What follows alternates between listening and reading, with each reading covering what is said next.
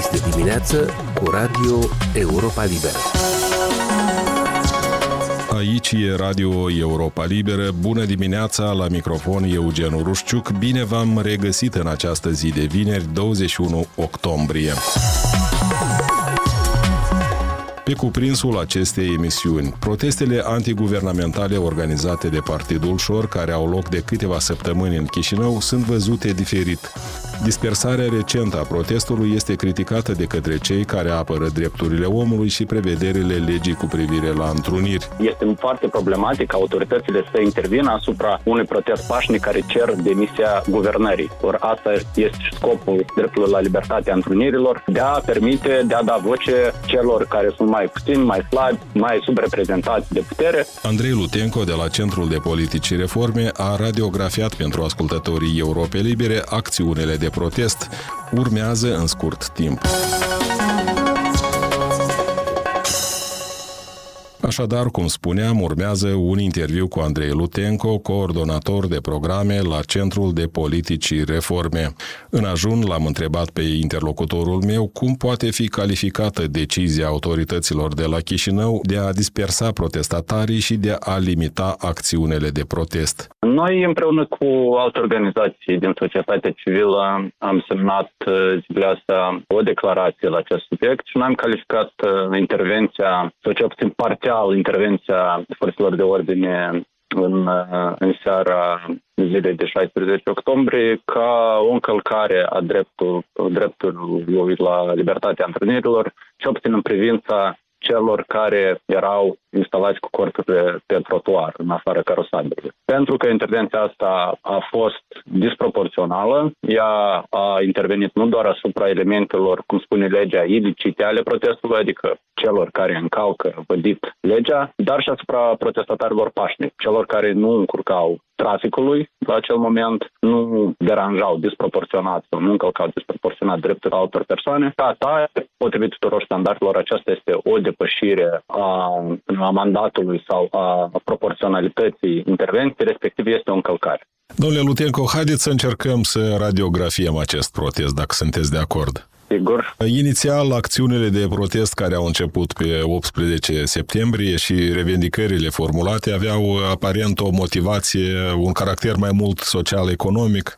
Formațiunea Șor acuzând guvernarea PAS și pe președinta Maia Sandu că nu ar fi făcut suficient pentru reducerea inflației și degradarea nivelului de trai. Ulterior au apărut revendicări de natură politică pronunțate, s-a cerut alegeri parlamentare anticipate și de demisia guvernării în general, această schimbare din mers, să-i spunem așa, a scopului protestelor, poate servi drept motiv întemeiat pentru măsurile luate de autorități de a restrânge protestele? Anume în scenariul dat, nu, fiindcă pentru a contraveni legii și pentru a fi interzise aceste proteste, mesajele acestor proteste și scopurile lor ar trebui să fie unele care sunt expres interzise de lege. Există articolul 8 din legea cu privire la libertatea întrunirilor, care stabilește în trei, în trei litere care întruniri sau ce scopuri trebuie să urmărească întrunirea pentru a fi interzis. Aceste care scopuri, sunt acestea? Aceste scopuri sunt Uh, la litera A e vorba despre îndemnarea la război și ură pe criterii rasiale, naționale și așa mai departe. A doilea ar fi incitarea la discriminare și la violență. Și a treia este puțin mai larg, e vorba și de securitate publică și de ordine publică și de moralitate, săvârșirea infracțiunilor, organizarea tulburărilor în masă și tot așa. Dar uh, ceea ce e important e că însuși protestul trebuie să aibă aceste scopuri, nu acțiunile individuale a unor uh, participanți la acest. Dacă tot vorbim despre mesajele declarate, cele sociale și politice, acestea din contra mai degrabă vin să legitimizeze protestul, protestul nu să-l delegitimizeze. Da? Atât timp cât există un mesaj pronunțat politic sau social, înseamnă că, de fapt, acțiunea dată este o întrunire publică. Dacă este vorba de o întrunire publică pașnică, aceasta urmează a fi, a fi protejată. Da? Este foarte problematic ca autoritățile să intervină asupra unui protest pașnic care cer demisia guvernării. Or asta este și scopul dreptului la libertatea întrunirilor, de a permite, de a da voce celor care sunt mai puțin, mai slabi, mai subreprezentați de putere, să fie auziți de conducere. Eu vorbesc acum în teorie, da? nu mă refer la, nu știu, subtilitățile cazului dat, dar din punct de vedere a legei, faptul că protestul este despre drepturi sociale, de exemplu, sau revendicări sociale și politice, este important și asta face protestul mai, mai protejat, nu mai puțin protejat. Dar, domnule Lutenco, instalarea deliberată a corturilor pe carosabil și paralizarea circulației rutiere seamănă mai mult cu o provocare a organizatorilor protestului. Libertatea de a protesta oare nu a încălcat în acest caz libertatea altora de a circula? Ba da, Ă, și acesta este un aspect important și de asta și spuneam că în principiu noi avem ă, suficiente reguli pentru a gestiona situația dată. Există elemente ale protestului care ies în afara legii, care ies vădit în, în afara legii, fiindcă nu sunt justificate de scopurile ă, protestului. Probabil că există cazuri în care blocarea străzii este justificată, mai ales în cazul în care ceea ce ar fi firesc, acest lucru să fie coordonat cu autoritățile, să fie coordonat locul, timpul, perioada pentru care carosabilul este blocat pe o bandă sau în întregime. Dacă lucrul ăsta nu se face, dacă este evident că este vorba de o provocare, pentru astfel de acțiuni există articole în, în legile generale, există articol în, în codul contravențional, dacă nu greșesc, pentru exact pentru blocarea circulației pe drumurile publice și atunci se aplică sancțiunile de rigoare, iar persoanele care încalcă sunt atrase la răspundere conform acestei legi. Da? Asta nu neapărat trebuie să, vorbind în, în limbajul standardelor drepturilor omului, nu trebuie să colorieze întreg protestul. Adică faptul că o parte a protestului este licită nu înseamnă că fiecare participant este ilegal acolo. Am înțeles.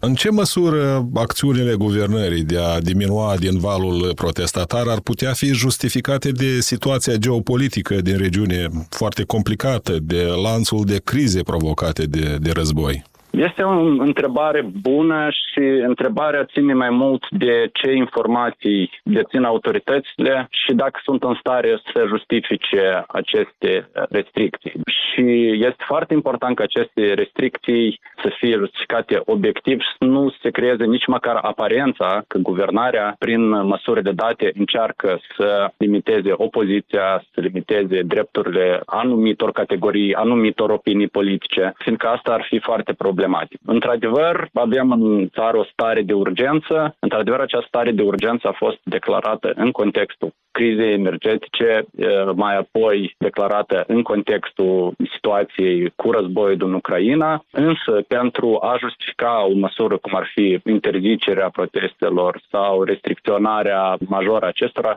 aceste măsuri ar trebui să fie justificate și să fie justificate cu probe. Da? Dacă vorbim despre uh, starea de urgență și instituirea unor, uh, unor noi reguli de către Comisia pentru Situații Excepționale, aceste reguli trebuie să fie justificate cu argumente concrete da? și probe, nu doar că oricare ieșire a oamenilor în stradă este un pericol pentru securitatea națională sau este capabilă să agraveze criza și așa mai departe. În ce măsură faptul probat, de altfel, că în acest caz organizatorul autentic, un condamnat de justiția moldoveană, finanțează în masă aceste proteste cu scopul nedeclarat de a scăpa de pușcărie, poate servi ca probă pentru a justifica interzicerea întrunirii? Aceste lucruri cu siguranță pot servi ca probă pentru o condamnare morală a organizatorilor acestor proteste, pentru delegitimarea, din nou, morală a revindicărilor acestor proteste, poate în, într-o anumită măsură și a participanților la aceste proteste, dar ele nu pot justifica o intervenție prin acțiunea organelor de drept, fiindcă nici măcar faptul de a plăti oamenii pentru participare la protest nu este interzis de legea noastră și eu aș argumenta că nici n-ar putea fi interzis. Asta ar fi prea complicat de făcut și poate prea periculos de făcut. Aș vrea să ne referim la recomandarea președintei Maia Sandu cu privire la modificarea temporară a legislației, am citat, mhm. astfel ca poliția să poată interveni pentru asigurarea ordinii publice în timpul protestelor.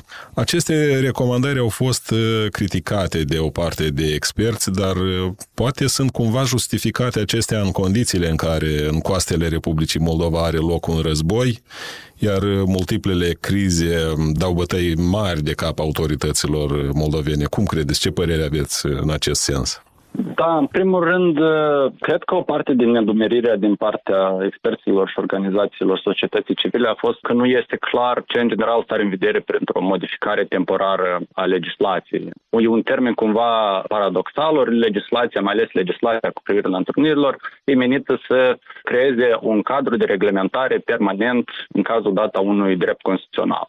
Modificarea temporară în dependență de conjunctură a felului în care este restricționat sau este reglementat în drept constituțional este foarte problematică din punct de vedere a drepturilor omului, mai ales în condițiile în care, dacă nu greșesc, se făcea referință la faptul că la o întrunire concretă, la un proces concret și se făcea referință la faptul că inacționează administrația publică locală. Ori dacă noi modificăm uh, legislația în dependență de cine protestează sau cine este la putere în fruntea Chișinăului sau alte localități, acest lucru este periculos pentru viitor. Asta și este ideea legii și guvernării prin lege, că legea se aplică indiferent de cine protestează, cine la conducerea guvernului, cine la conducerea unei primării. Și cumva una din condițiile pentru a limita drepturile persoanei este ca aceste condiții să fie prevăzute de lege. Iar o lege, ca pentru a nu fi arbitrară, trebuie să fie permanentă, nu poate fi temporară, ea trebuie să fie previzibilă și așa mai departe. Domnule Lutenco, dar cum calificați ping-pongul declarațiilor și acuzațiilor dintre autoritățile centrale, poliție și cele municipale în ceea ce privește pasarea de responsabilități pe tema autorizațiilor.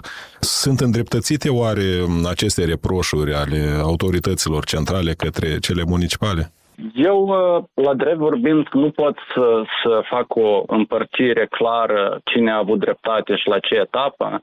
Cu siguranță că sunt de vină autoritățile în, în aceea că nu au uh, colaborat în gestionarea acestui protest. Din punctul ăsta de vedere, eu aș spune că partea care refuză colaborarea sau refuză dialogul este, duce o parte mai mare de vină. De altă parte, din nou, uh, este important ca autoritățile să nu paseze responsabilitatea pentru domeniul lor, altor autorități sau organizatorilor uh, protestelor. Din punctul meu de vedere, poliția cu siguranță este cea responsabilă de păstrarea ordinii publice, adică tot ce înseamnă încălcarea drepturilor altor persoane care se califică fie în codul de contravențional, fie în codul penal, ar trebui să fie prevenit, urmat și pedepsit prin legile respective. Pe de altă parte, administrația publică locală uh, duce o mare responsabilitate și pentru facilitarea întrunirilor, dar și pentru ordinea publică. Și ar trebui să fie acel mediator dintre organizatori și forțele de ordine, astfel încât să ajungă la soluții comune, soluții care să nu încalce legea. De fapt, legea noastră e făcută așa ca o, să existe o balanță dintre diferite autorități, să există comunicare dintre autorități și uh,